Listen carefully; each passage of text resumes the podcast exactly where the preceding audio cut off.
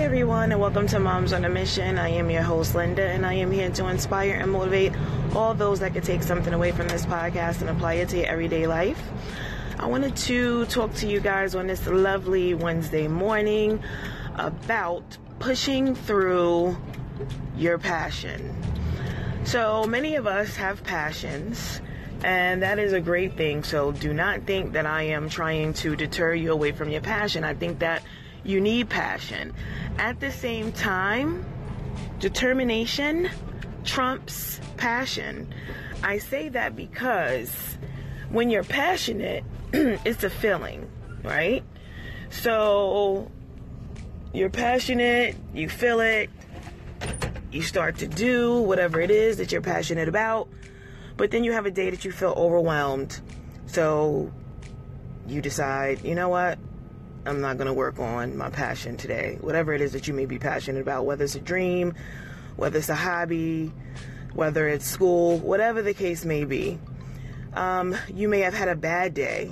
And so, you know, you decide, I'm not going to work on, you know, this dream or this hobby today. Or you may just feel plain old lazy because guess what? We all have our moments where it's just like, I just don't feel like doing it.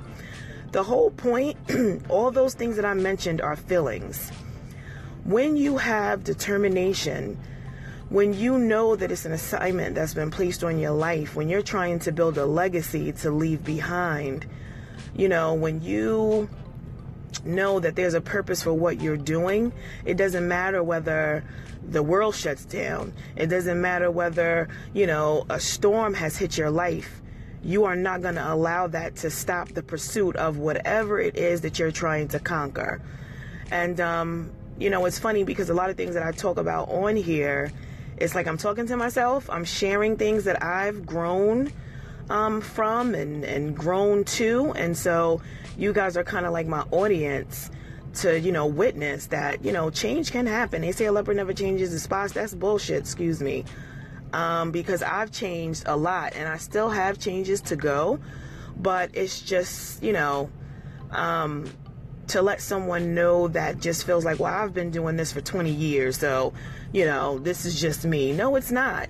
You know, it's a choice that you make to continue to act in whatever it is um, that you want to change, or you change it.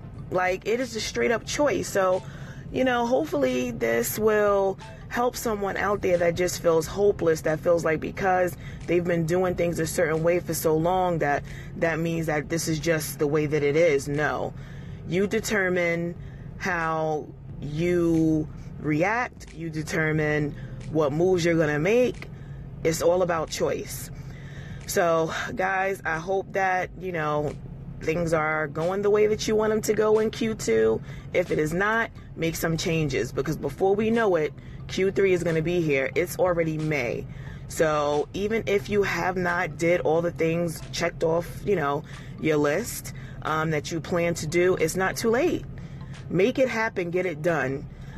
So this is Linda with Mommy's on a Mission. I am signing off. Just do it, guys. I hope everybody has a great rest of the week, and I will talk to you soon.